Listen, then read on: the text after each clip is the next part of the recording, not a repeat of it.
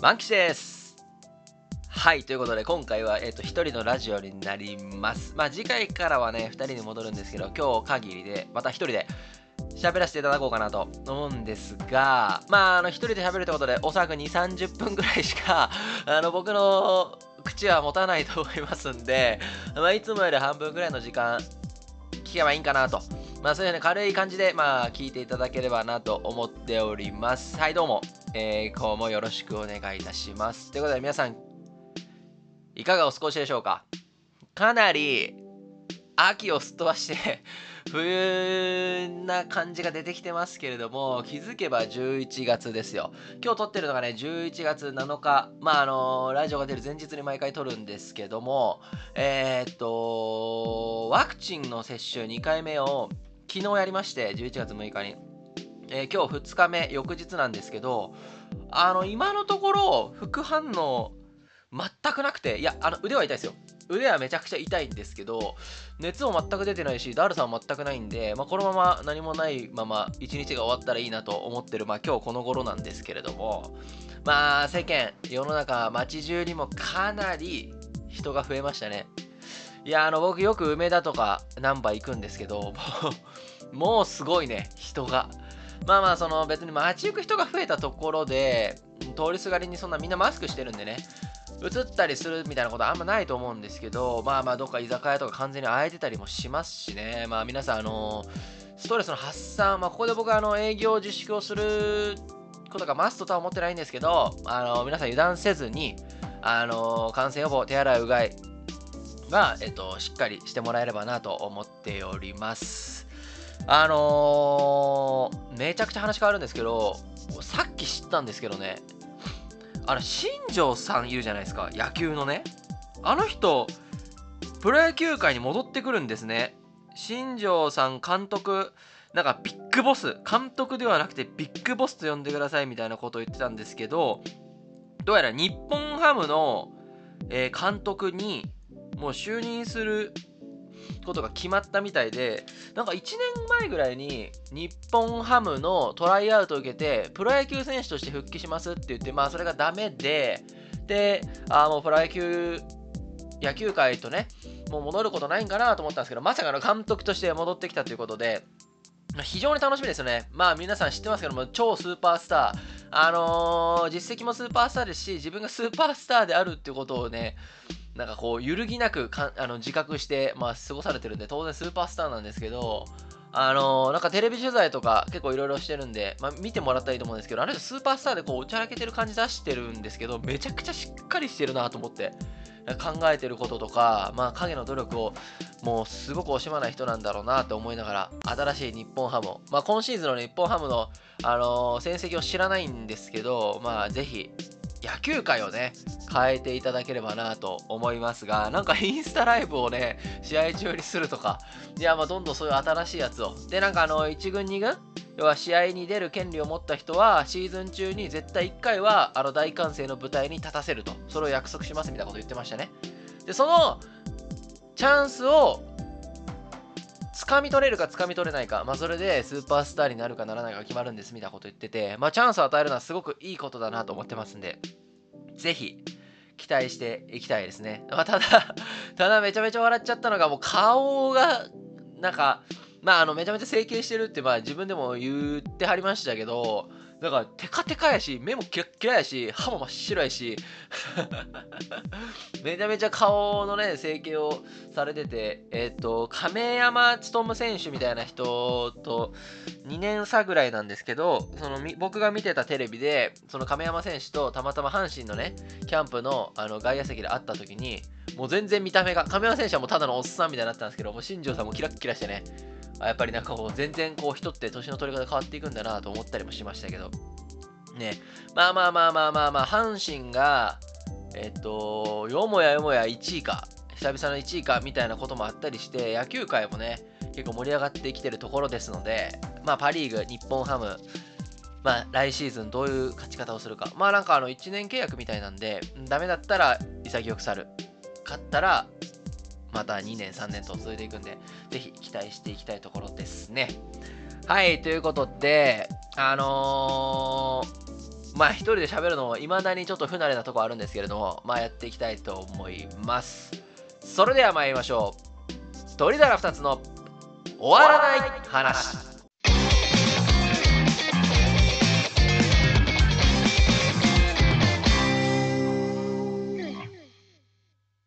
はい、ということで始まりました。今週の終わらない話のお時間です。この番組はしがない2人のサラリーマンがたわいもないテーマについてゆるりと終わりなく語る番組になってます。よかったらのんびり聞いていってください。えー、ということで今回のテーマは、えー、普段はですね、前回のラジオの最後に次回のテーマを設定するんですけれども、まあ今回僕は1人になるってことが分かってましたんで、あらかじめテーマは設定しておりませんが、えー、今回のテーマ発表させていただきます。またかよって思われる方もいらっしゃるかもしれませんが、えー、遊戯王の真の魅力について、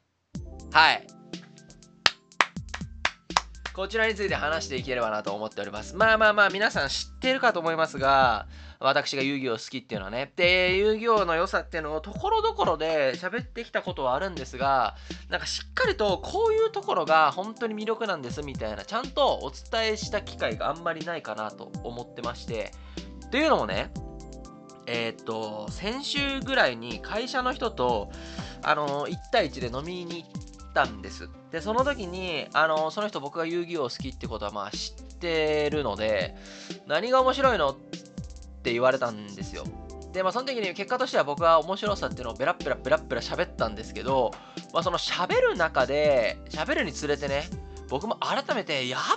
ぱこういうとこがめちゃくちゃ面白いなっていう改めて感じる部分っていうのがすごくあったのでまあその飲み会を経て僕の遊戯王愛がより一層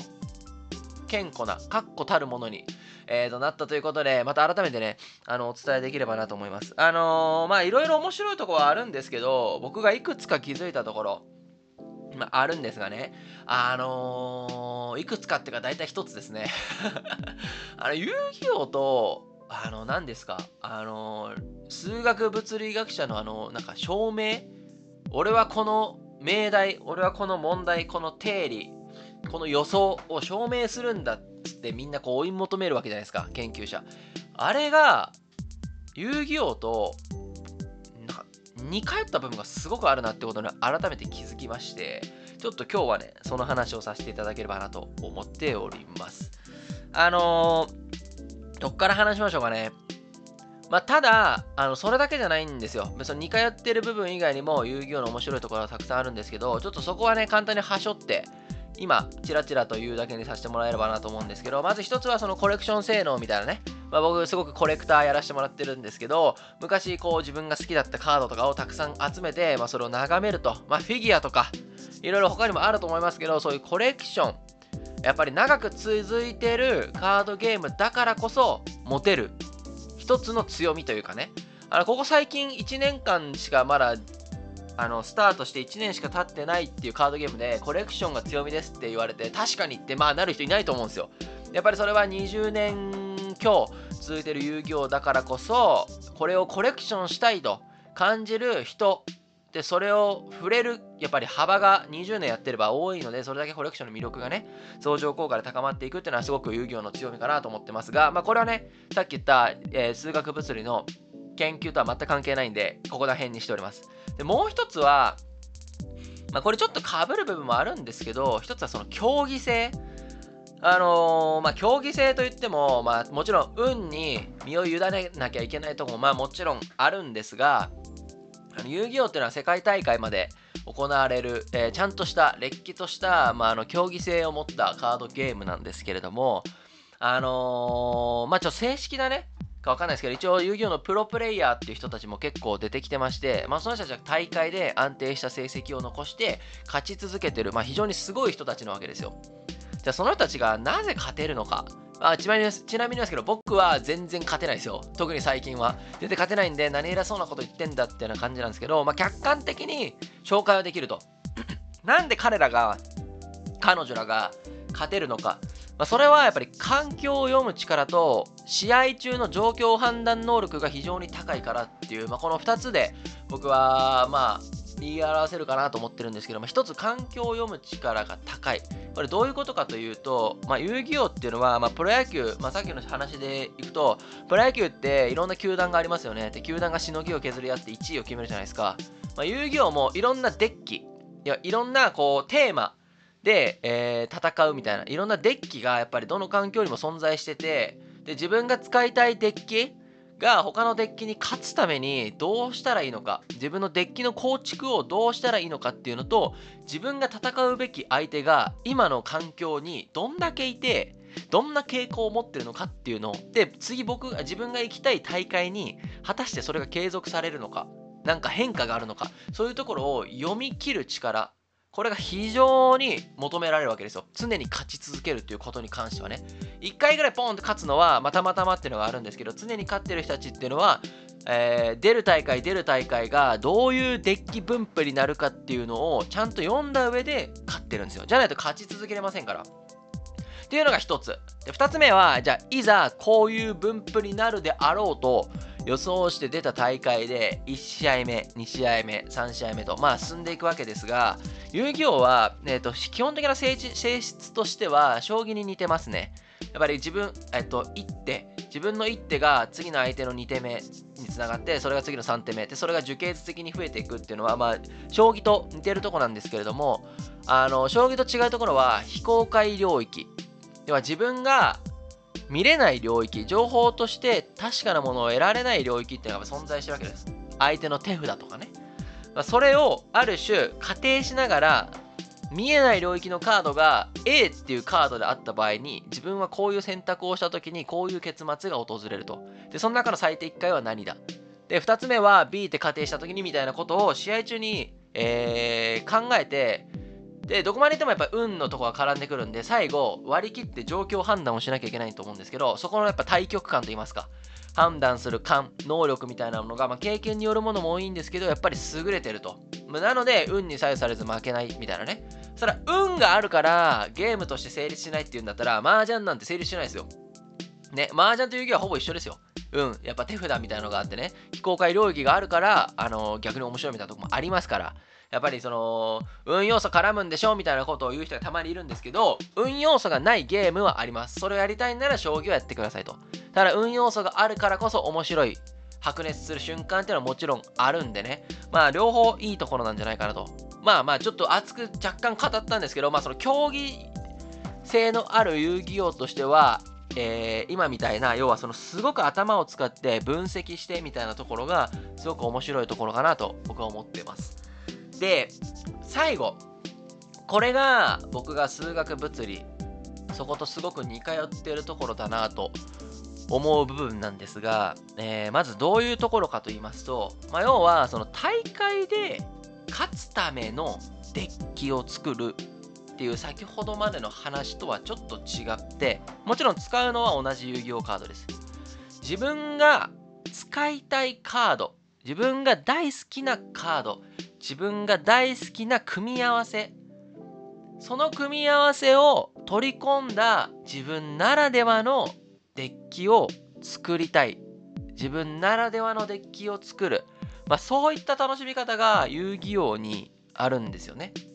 要はそれを大会に持っていって勝てましたとかではなくて自分このカードを活躍させたいなとか自分が見つけたこの動きこのカードたちの組み合わせこれを軸にデッキを組んでもっと素晴らしい自分ならではの動き組み合わせってものを作り上げたらそのデッキは自分のねオリジナルの完成品になるわけですよ。それを作るってそれを友達に説明する友達に披露する。例えばなんかこうフリーのねいろんな人と集まって戦う遊ぶ時に披露するってその時にすごいねって言われ言われるみたいな。そういう楽しみ方っていうのがやっぱりありまして僕は最近そっちの方に力を入れてたりもするんですけどこれが数学物理の研究者たちと結構彼らがこれは楽しいと思うところとすごく似通った部分があるなと思ってましてどこから喋りましょうかね。まずじゃあ数学物理。彼らの研究者は何か定理とか予想みたいなことを証明する。彼らがそれをなぜ追い求めるのか。まあいろいろ理由はあると思いますけどまずそちらの方を僕なりの見解をね述べていければなと思うんですが、まあ、彼らは自分がこの証明を何としてでも自分がしたいからっていう思いもあれば他の人に認めてもらいたいみたいな思いもあればっていうのはあるんですけどやっぱり根本は自分がこうであると信じたことを証明するためにいろんなね他の先人偉人たちが証明してきたいろんな定理を漁り回ってそれを組み合わせて自分がこうだと思った信念を確かにそうだなって他の人たちに思わせるために補強していく。でその補強がバチーンと噛み合った瞬間もうその時に出る脳内物質やっぱり自分は間違ってなかったんだっていう確信とその間違ってなかった自分はこう思うってものを他の人に納得させるに足るもう建造物ですよね。論文っていうのは。それをいろんな過去の資料とか過去の先人たちの功績を組み合わせて組み合わせなんて無限にあるし過去の偉人たちの功績なんて無限にあるんですよ。それに気づくか気づけるか触れることができるか出会うことができるか出会った時にこれとこれが組み合わせれるって気づけるかどうか。いろんな条件をクリアしてそれがバチッと全て噛み合った時のその喜び。それ本当にね何にも代え難いやっぱり喜びあるんですよ。やっぱり僕もあのー、大学受験とかですごく難しい問題が出てきた時にさーってこの問題をどうやって解いてやろうかと。うーん点でね手の付けどころがないなって最初思うんですけどじっくりじっくりまず問題を分析していく解剖していくとここ取っかかりありそうだなと。でそこをちょっとほじくっていくとなんかどっかでこの取っかかりほころびこの問題という怪物モンスターのほころびを大きくできるような定理。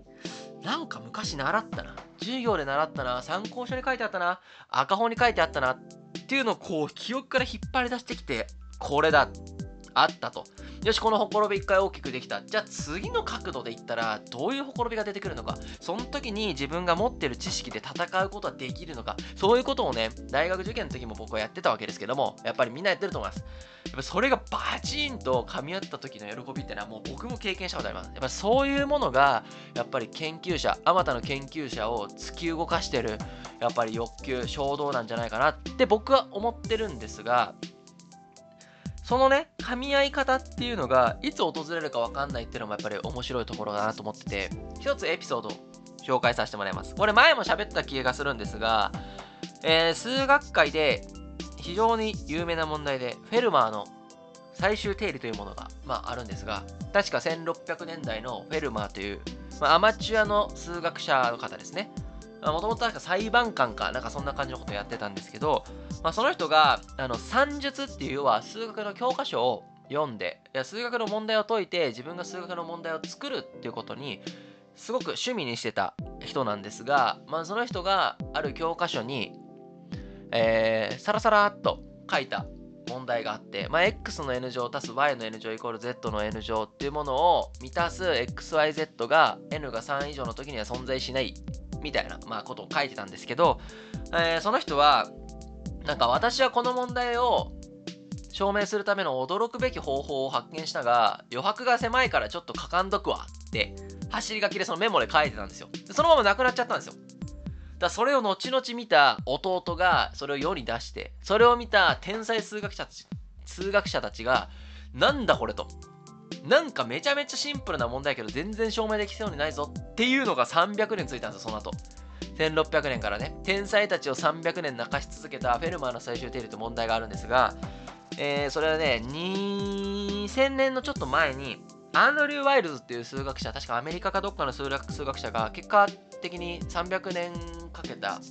最後に証明したんですが、あのー、まあ、その人が証明するに至ったいろいろプロセスは置いといて、あの証明しましたと発表する機会があったんですよね。で、3日間ぐらい講義を続けて、最後に、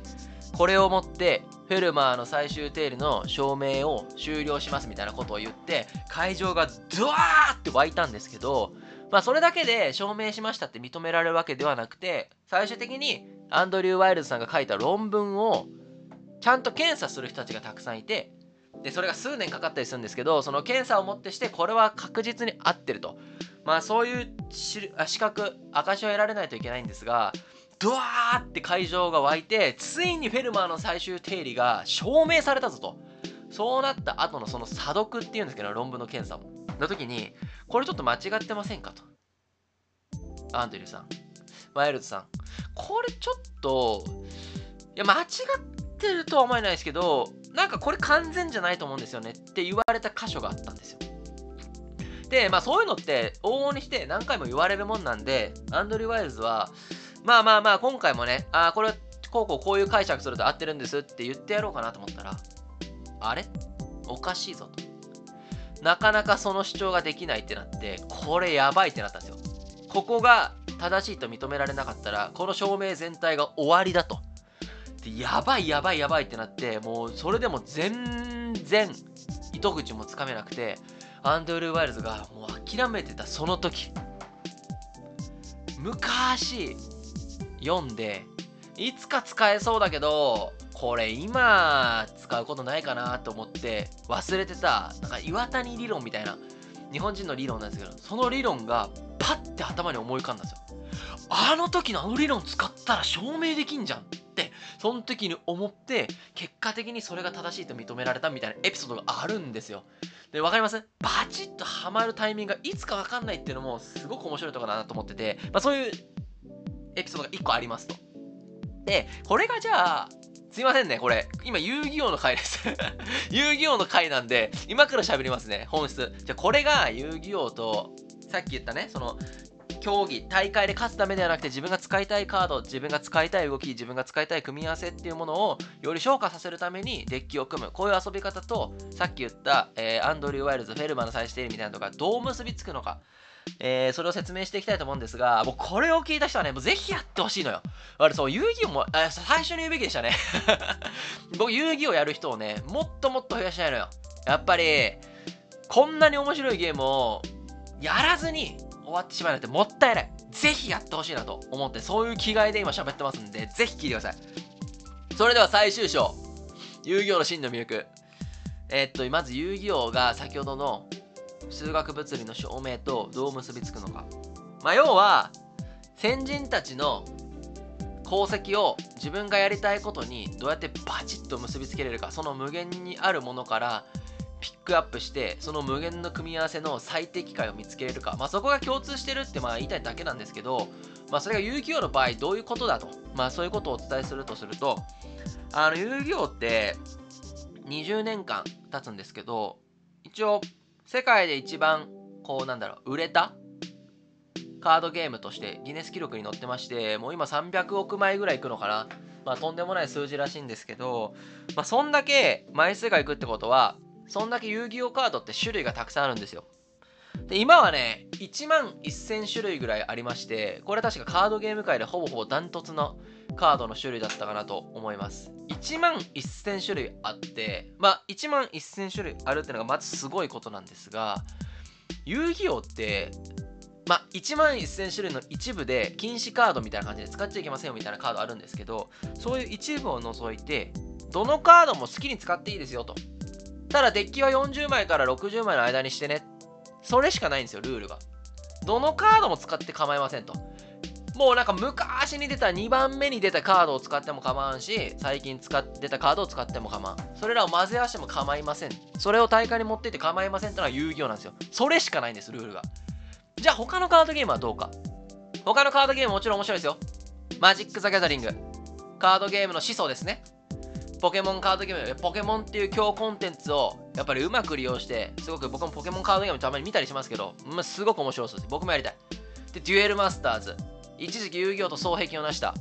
デュエルマスター、それからヴァンガード、まあいろいろありますけど、マジック・ザ・ギャザリングがポケモンのメジャーなところって直近2年間で発売されたカードしか使えませんよみたいなフォーマットがあるんですよ。まあ、マジックザギャマジック・ザ・ギャザリングは今まで出たカード全部使っていいですよみたいなフォーマットもあるっちゃあるんですけど、まあカードの値段高すぎてあんまりそこを一般層ができる、できないみたいな状況になってるんで、基本的には直近2年で出たカードを使って戦ってくださいよと。直近2年で出たカードっていうとそんなに数多くないんですよね。まあ、数多くない中ですごく練られたデッキとかがあるんでそれはそれで面白いんですけど、あのー、今まで出た1万種類使っていいですよってのが要は遊戯王しかないよっていうことなんですよ。でこれがさっきの研究の話とバチッと一致してて要は研究で俺はこれを証明したいっていうものが俺は遊戯王のこのカードを使いたいっていうのと同義です。じゃあその証明したいっていうことを主張でみんなを納得させるために今まで先人たちが出してきたこのように出してきたものをどう使うかどう組み合わせるか。その組み合わせた唯一無二の組み合わせが見つかった時にバチーンと脳内物質が分泌される。っていうのがさっきの研究の話でしたよね。で遊戯王全く一緒なんですよ。1万以上ある種類の中から俺はこのカードを使いたい。そのカードを活躍させるために今まで出た1万種類の中で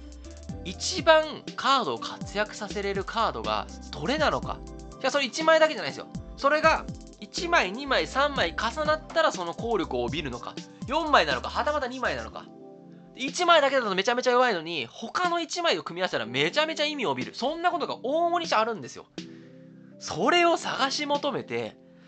これだってカードに出会う時があるんですよ。もうこの時にねもうバチーンとね脳にね、もうすごい、これでしか味わえない脳内麻薬、脳内物質、アドレナリンが出て、もう打ち震えるんですよね。